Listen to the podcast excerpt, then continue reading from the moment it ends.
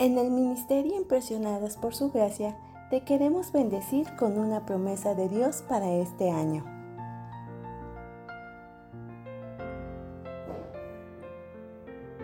Soy una colaboradora del ministerio Impresionadas por su gracia. Mi nombre es Priscila Valenzuela.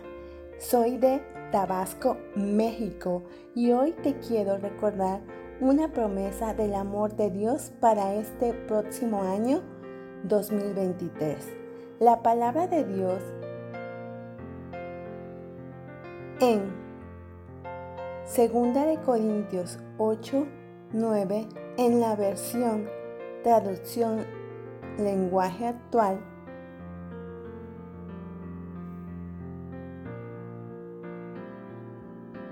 Ustedes saben que nuestro Señor Jesucristo era rico, pero tanto los amó a ustedes que vino al mundo y se hizo pobre, para que con su pobreza ustedes llegaran a ser ricos.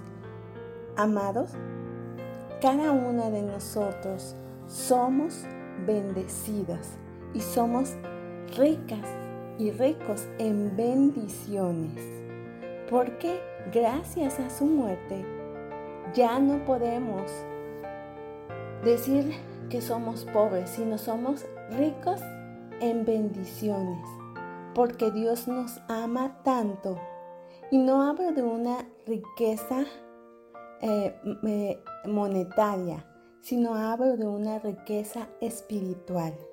Y es mi anhelo y mi deseo que en este año 2023 cada uno de nosotros podamos ser ricas y ricos espiritualmente. Recuerda que lo que Él ha prometido, lo cumplirá.